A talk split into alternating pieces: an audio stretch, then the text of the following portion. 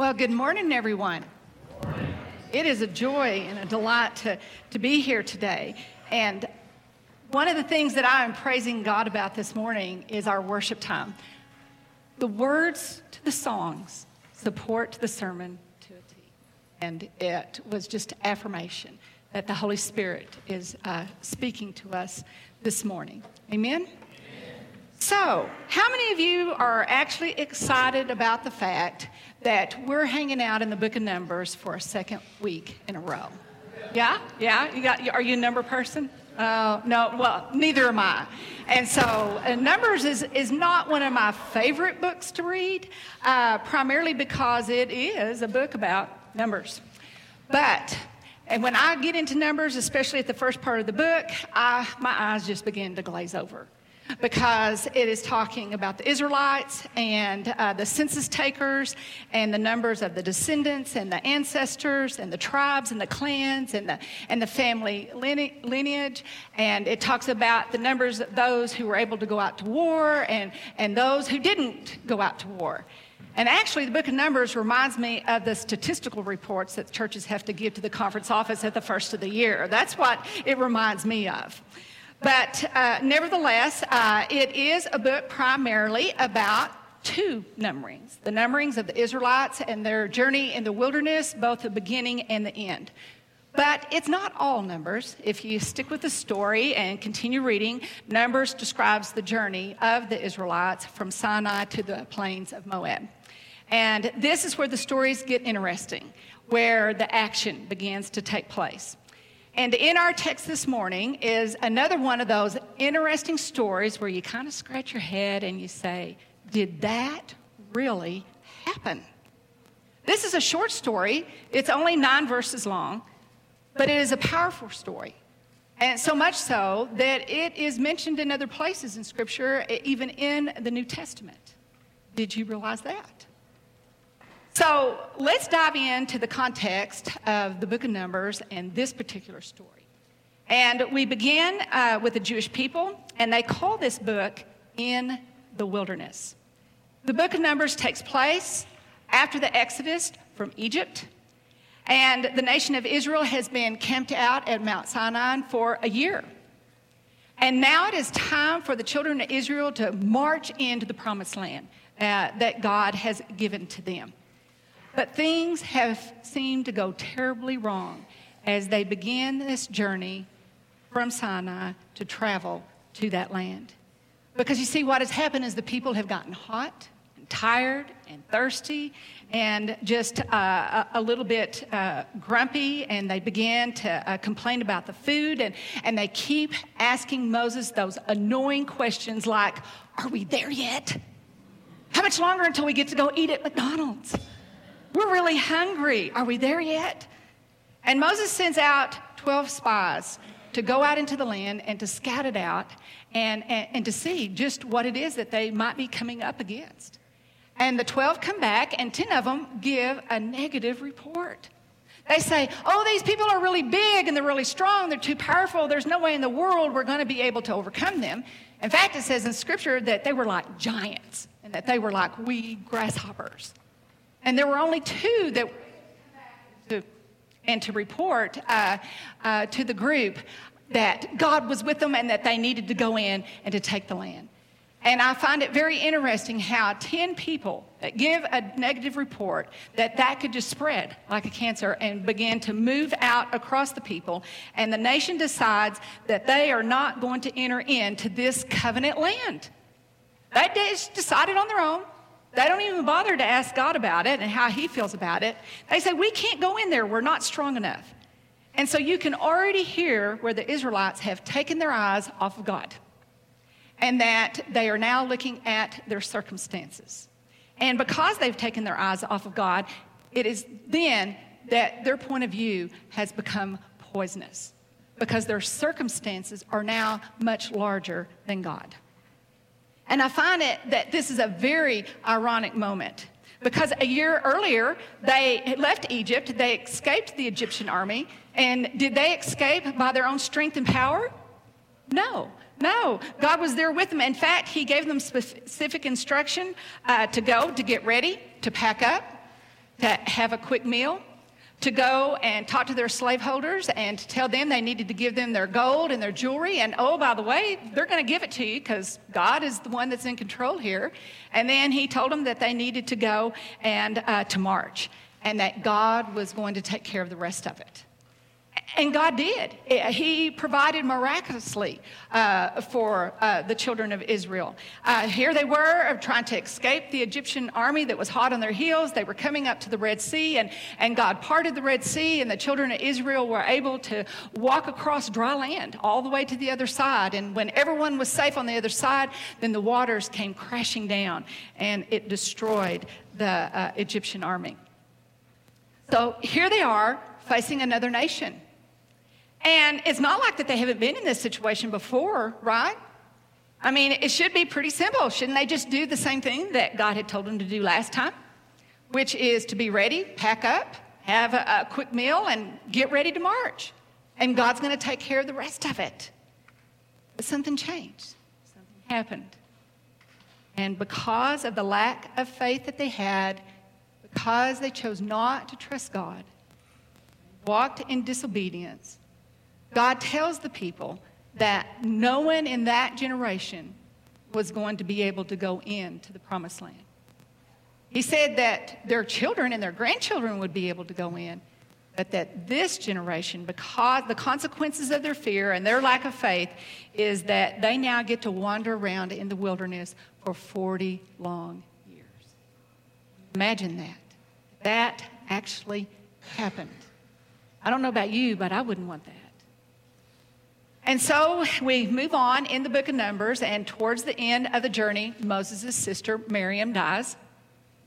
The people continue to complain and murmur and, and, and, to rebel even more. And as you remember, you learned last week in the censers and sinkholes of how the people uh, tried to uh, take over the leadership of, of Moses and Aaron. And then Aaron dies. And it seems that Moses is there all alone. And I can't even imagine what it must have been like for Moses uh, realizing that he is now left with a group of stubborn, bullheaded people who are constantly complaining and murmuring and rebelling, and there is such uncertainty in that. And yet, when you think about it, that's the way it is in leadership sometimes. And, and, those of you who have led a group or had to lead something, I'm sure that you may identify with Moses in one way or another. So, this is where we pick up our story. We have a Canaanite king. He had heard about the Israelites coming and he captures some of them and brings them into captivity. And what you need to realize that this is the land of Canaan. This is the land that the Israelites were supposed to go in and, and to take over. And uh, this Canaanite king, uh, he has territory not only in the land of Canaan, but also in the wilderness territory that the Israelites are in. And ironically, the nation of Israel finally decides to grow a backbone and they finally stand up and they plead with God and they vow to Him God, if you will help us and conquer uh, and help us to win in this battle, we will, take, we will get rid of this king, destroy the king and their cities. So finally, the people rise up and they actually walk in obedience to what God had called them to do in the first place. So they have a great victory. They, they march forward, they move on. And let's pick up here in verse 4. It says, From Mount Hor they set out by way of the Red Sea to go around the land of Edom. But the people became impatient on the way. I think that's very key. And the people spoke against God and against Moses. We have brought you up, why have you brought us up out of Egypt to die in the wilderness? For there is no food, no water, and we detest this miserable food. Whine, whine, whine. Do you hear their whining? I mean, this isn't the first time that the children of Israel have spoken these words. We have heard this before. Oh, why have you brought us up out of Egypt to die in this wilderness? It seems like every time the children of Israel come up against some kind of opposition or struggle, they began to immediately complain. And how quickly they have forgotten that they used to be slaves. How quickly they have forgotten that God is the one that brought deliverance for them, that God is the one that released them from slavery and brought them into this promised land. How quickly they have forgotten that God is the one that provided the food and the water in this wilderness journey. And yet how quickly they have forgotten that they are the ones that rebelled against this covenant and against the promised land that has been given to them, and that they have forgotten the fact that it's their unfaithfulness. That this is the reason why they're in this situation and why God had to deal with them in the way that He did. And did they blame themselves? No. They blamed God they blamed Moses. This is a poisonous point of view. Can you try to say poisonous point of view three times really fast? It's kind of a tongue twister. A poisonous point of view. But I love the next line. It says, For there is no food, no water, and we detest this miserable food. So, which is it? What are they really complaining about? I mean, on the one hand, they say that we have no food and no water. And then on the other hand, they say, well, we detest this miserable food. And the truth is, is their complaint isn't about the fact of them not having food or water. They have it. What they're complaining about is that they don't like the food that has been provided to them by God. It's kind of like whenever I remember my kids were little and they're standing in the front of the refrigerator and the door's wide open. And they go, Mom, I'm hungry. And they're sitting there looking in the refrigerator. And I said, Well, the refrigerator's full of food. I, I went earlier this week. Find yourself something to eat. And they're rummaging around looking and they slam the door and they said, There's never anything good to eat in this house. Stomp off. And I said, Well, if you're going to whine, I'll be glad to give you something to whine about. But that's kind of like what God's already done, really, in this story. Oh, if you're going to whine, I'll, I'll give you something to, to whine about. Sound familiar? The truth is, is that maybe they really weren't hungry. Do you get the picture? Here they are in the desert. It's already difficult to find the food. And uh, why are they in the desert in the first place? Because they didn't go into the land and possess it as God said. They had rebelled. And yet, every day, God had provided for them manna, the bread from heaven, the miracle every single day, and yet they got tired of it. They got tired of the manna. And they whined some more and they said, We want meat. Where's the meat? God gave them quail and He gave them so much meat, it says that it filled them up so full that it began to even run out their nose. That really happened. Ooh, yuck, yeah. And so basically, the Israel was saying that they were tired of being fed by a miracle every single day of their existence. Did you hear that? The children of Israel were saying that they were tired of being fed a miracle every day of their existence. And you say, well, Pastor Tony, that's kind of hard to identify with that because I don't know what it's like to eat manna every day. But it really is true to home more than you realize. Because you see, Jesus is our bread from heaven. Jesus is the miracle. Jesus is the living word that sustains us. Jesus is that word that uh, we are of eternal beings and he is eternal. And we, and we gave these little ones their Bibles. And how powerful is that? That it is God's word, just as uh, the children of Israel were guided in this wilderness experience. Jesus guides us in our journey, our wilderness that is inside of each of us.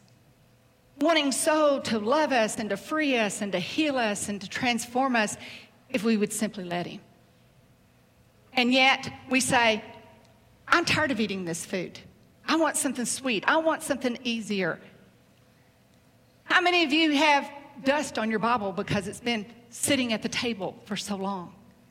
Or that you haven't taken that opportunity to sit in front of the miracle of the presence of the manna from heaven, Jesus Christ Himself.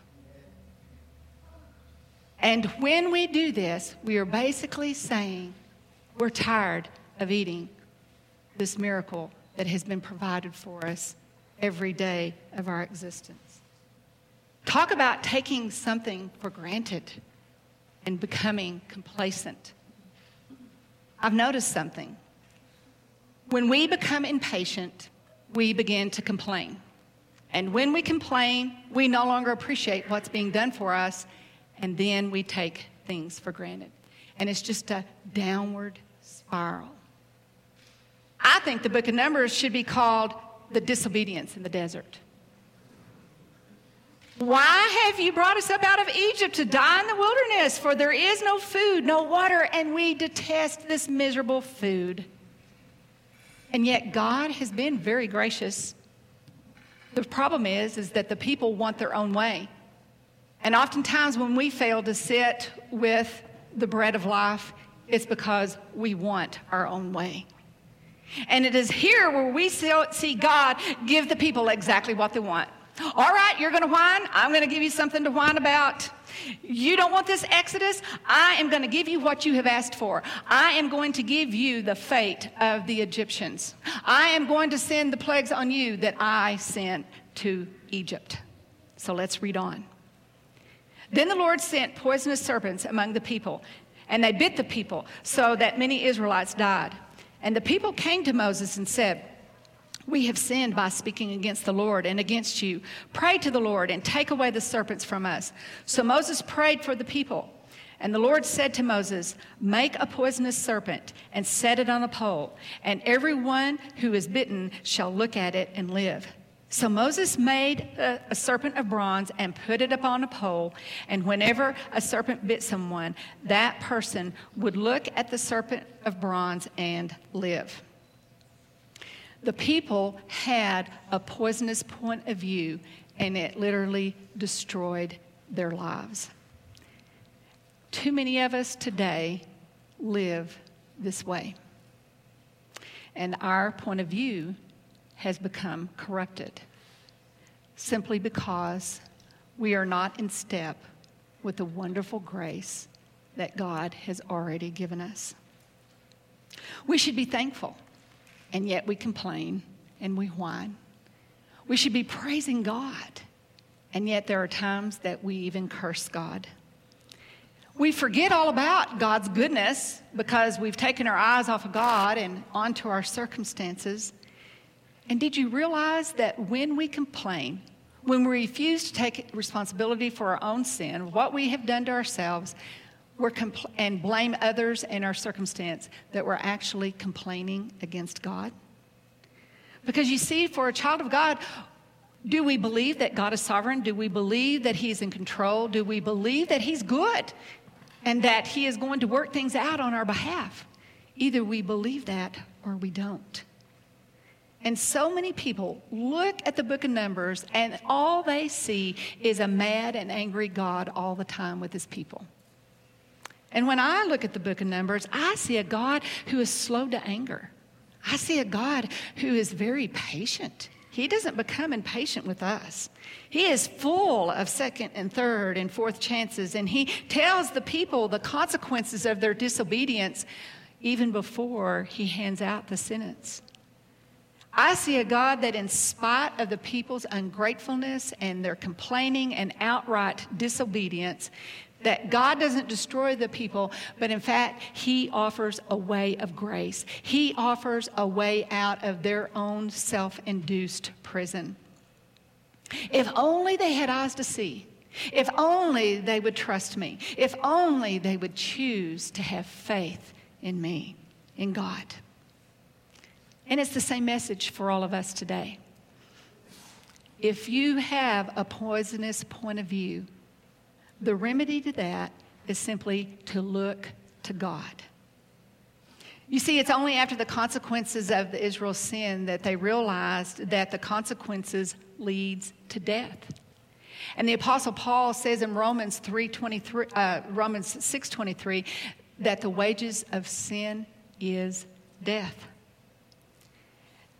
The people can escape the death if they're willing to accept the remedy that God has provided. And it's one of a bronze snake. And we see God showing the Israelites both their sin and a way out through his grace. It's because of their sin that they find themselves in this situation anyway, where the serpents are biting them.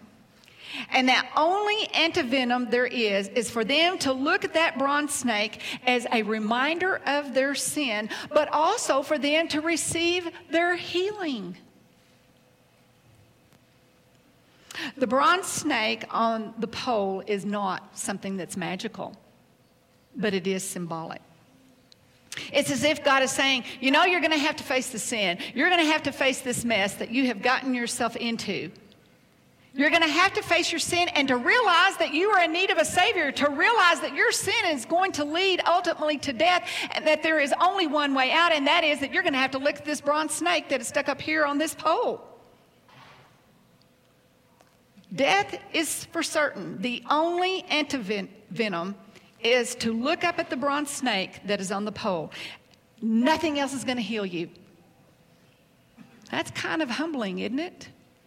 And yet it's also mind boggling to try to understand. It doesn't make sense in our logical thinking about healing. The antivenom, it seems to be too good to be true. You mean all I have to do is to look at this bronze snake on this pole? It doesn't seem to make sense. But you know, I think that that is exactly the point because the healing is in God's hands.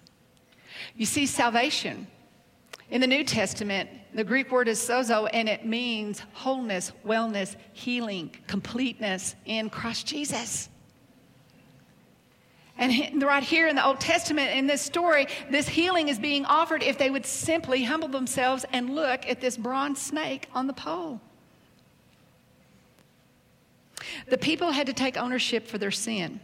They did it to themselves, but it was also against God. When we sin, we sin against God, ourselves, and others. When we sin, we need to stop blaming our circumstances and people and to take ownership and to face God with it. And the bronze snake shows the Israelites two very important things. First of all, their sin, but also God's grace. I love the Christian author Max Lucado. He puts it this way To see sin without grace is despair. To see grace without sin is arrogance. To see them in tandem is conversion.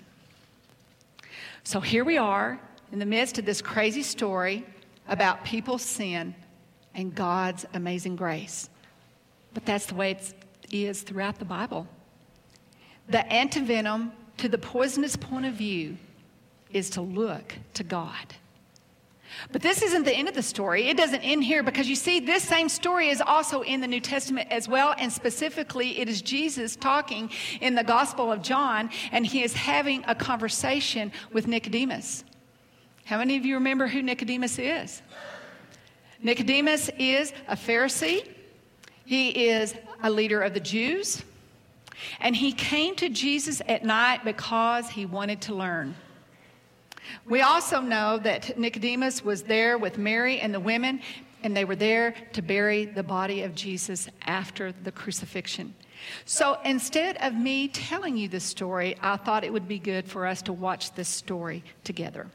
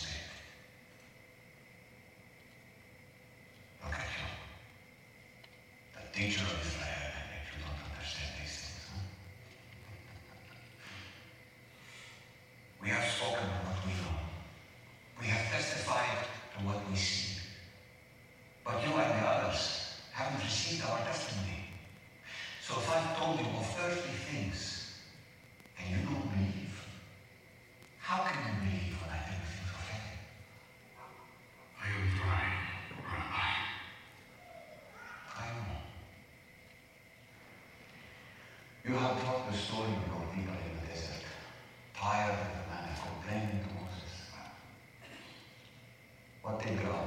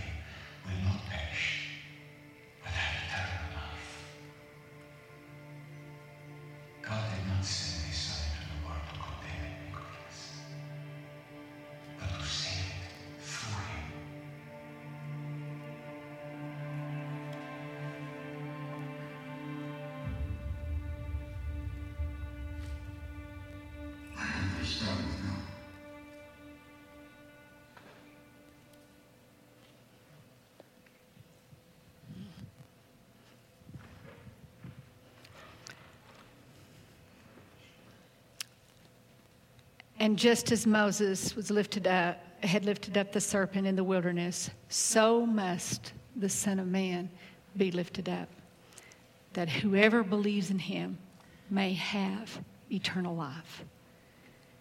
This is an unbelievable story that happens in the Old Testament.